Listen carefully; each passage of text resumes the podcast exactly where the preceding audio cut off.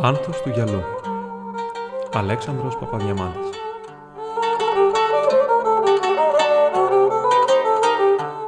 Επί πολλάς νύκτας κατά συνέχεια έβλεπεν ο μάνος του κορονιού εκεί όπου έδαινε την βάρκα του κάθε βράδυ, κοντά στα κοτρόνια του ανατολικού γυαλού, ανάμεσα εις δύο υψηλούς βράχους και κάτω από ένα παλαιόν ερημόσπιτον κατερυπωμένον.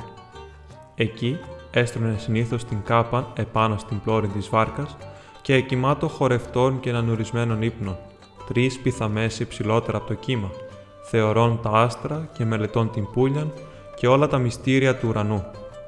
Έβλεπε λέγω ανοιχτά εις το πέλαγος, έξω από τα δύο ανθισμένα νησάκια, τα φυλάτοντα ως σκοπί του στόμιων του λιμένους, εν μελαγχολικών φως, κανδύλι, φανών, λαμπάδα ή άστρων πεσμένων, να τρεμοφέγγει εκεί μακράν, εις το βάθος της μελανωμένης εικόνος, επιπολής εις το κύμα και να στέκει επί ώρας, φαινόμενον ως να έπλεε και μένον ακίνητον.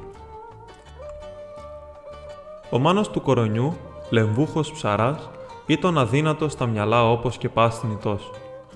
Αρκετόν το ήδη, όπου έδαινε την βάρκα του κάθε βράδυ εκεί, δίπλα εις τους δύο μαυρισμένους βράχους, κάτω από το ερημόσπιτον εκείνο, το λόρθον άψυχον φάντασμα, το οποίον είχε τη φήμη ότι ήταν στοιχειωμένον. Εκαλεί το κοινός της λουλουδός στο καλύβι, Διατί, κανείς δεν ήξευρε.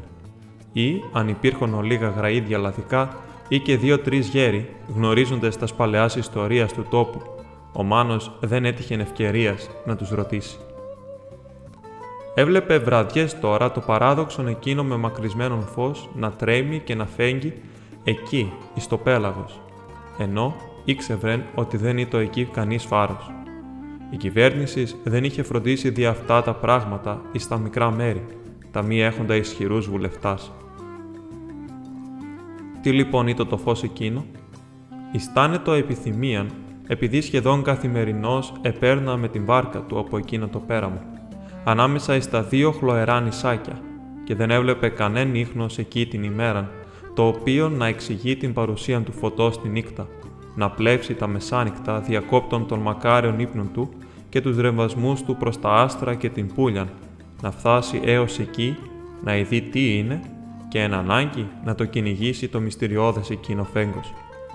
Όθεν ο Μάνος, επειδή το ασθενής άνθρωπος, καθώς είπομεν, νέος εικοσαετής, εκάλεσεν επίκουρον και τον γυαλίν της Φαφάνας, δέκα έτη μεγαλύτερόν του, αφού του διηγήθη των νυχτερινών όραμάν του, δια να του κάμει συντροφιάν εις την ασυνήθεια εκδρομή.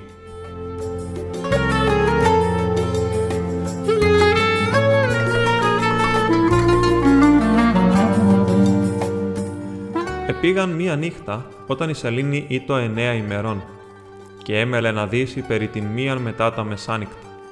Το φως εφαίνεται εκεί, ακίνητον ως καρφωμένον, ενώ ο πύρινος κολοβός δίσκος κατέβαινε ήρεμα προς δυσμάς και έμελε να κρυφθεί ο πίσω του βουνού.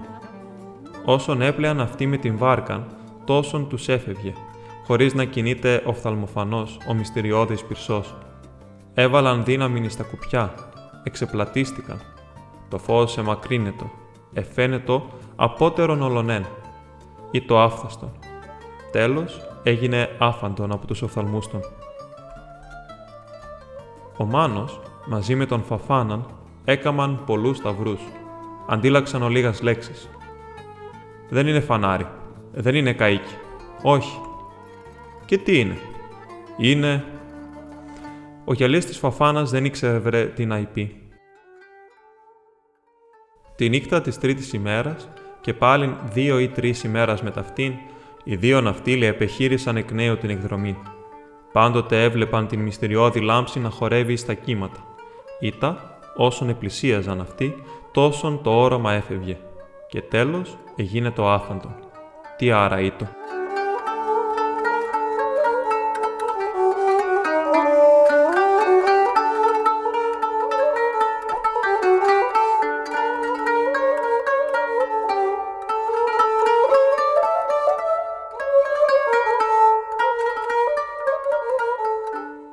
Εις μόνον γείτον είχε παρατηρήσει τας επανειλημμένας νυχτερινάς εκδρομάς των δύο φίλων με την βάρκα. Ο Λίμπος ο Κόκοϊας, άνθρωπος πενιντάρης, είχε διαβάσει πολλά βιβλία παλαιά με τα ολίγα κολυβογράμματα που ήξευρε και είχε νομιλήσει με πολλά γραία σοφάς. Έτινες υπήρξαν το πάλι. Εκάθιτο όλην τη νύχτα αγρυπνών, σημάει στο παράθυρόν του, βλέπον προς την θάλασσαν και πότε διάβαζε τα βιβλία του, πότε ερέμβαζε προς τα άστρα και προς τα κύματα. Η καλύβη του, όπου έρημος και μόνος εκατοικούσεν, έκειτο ο λίγους βράχους παραπέρα από το σπίτι της Λουλούδος, όπου έδαινε την βάρκα του ο Μάνος, ανάμεσα εις το σπίτι της Βάσος του Ραγιά και της Γκαβαλογίνας. Μία νύχτα ο κορονιός και ο εγγονός της Φαφάνας ετοιμάζονταν να λύσουν την βάρκα και να κοπηλατήσουν τετάρτην φοράν δια να κυνηγήσουν το ασύλληπτον θύραμάν του. Ο Λίμπος ο κόκοϊας τους είδεν. Εξήλθεν από την καλύβιν του φορών άσπρων σκούφων και ράσων μακρύ, όπως συνήθιζε κατοίκον. Επίδησε δύο-τρεις βράχους προς τα εκεί και έφτασε παραπάνω από το μέρος όπου ευρίσκονται οι δύο φίλοι. «Για πού αν θέλει ο Θεός, παιδιά» τους σε φώναξαν. «Είναι βραδιές τώρα που τρέχετε έξω από το λιμάνι χωρίς να γυαλεύετε, χωρίς να πυροφανίζετε. Και τα ψάρια σας δεν τα είδαμε. Μήπως σας ονείρεψε και σκάφτετε πουθενά για να βρείτε τίποτα θησευρό» Ο Μάνος παρεκάλεσε τον Κόκοιαν να κατεβεί παρακάτω και να ομιλήσει γανότερα. Ήτα δεν εδίστασε να του διηγηθεί το άραμά του. Ο Λίμπος ήκουσε με τα προσοχής. Ήτα γέλασε. «Α, πού να ξέρετε αυτά εσείς οι νέοι», είπε, σίων σφοδρό στην κεφαλή. Των παλαιών καιρών, τέτοια πράγματα σαν αυτό που είδες μάνο, τα έβλεπαν όσοι ήταν καθαροί. Τώρα τα βλέπουν μόνον οι αλαφροίσκιωτοι. Εγώ δεν βλέπω τίποτα. Το είδε και ο Γιαλής αυτό που λες πως βλέπεις. Ο Γιαλής Ιναγκάστη με συνστολή κατωτέραν της ηλικίας του να ομολογήσει ότι δεν έβλεπε το φως, περίου ο λόγος, αλλά επίθετο εις την διαβεβαίωση του Μάνου, ως της έλεγεν ότι το βλέπει.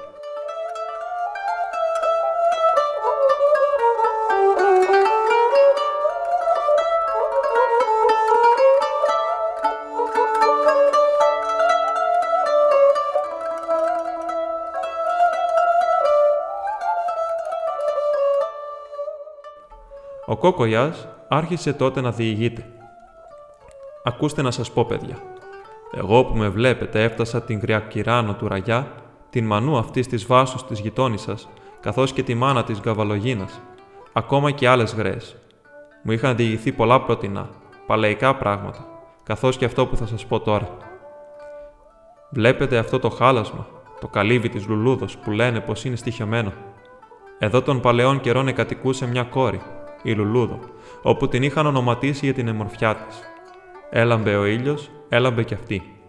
Μαζί με τον πατέρα της, τον Γεροθεριά, ελληνικά τον έλεγαν Θηρέα, όπου εκυνηγούσε όλους τους δράκους και τα στοιχιά με την ασημένια σαγίτα και με φαρμακομένα βέλη. Ένα βασιλόπουλο από τα ξένα την ηγάπησε την όμορφη Ρουλούδο.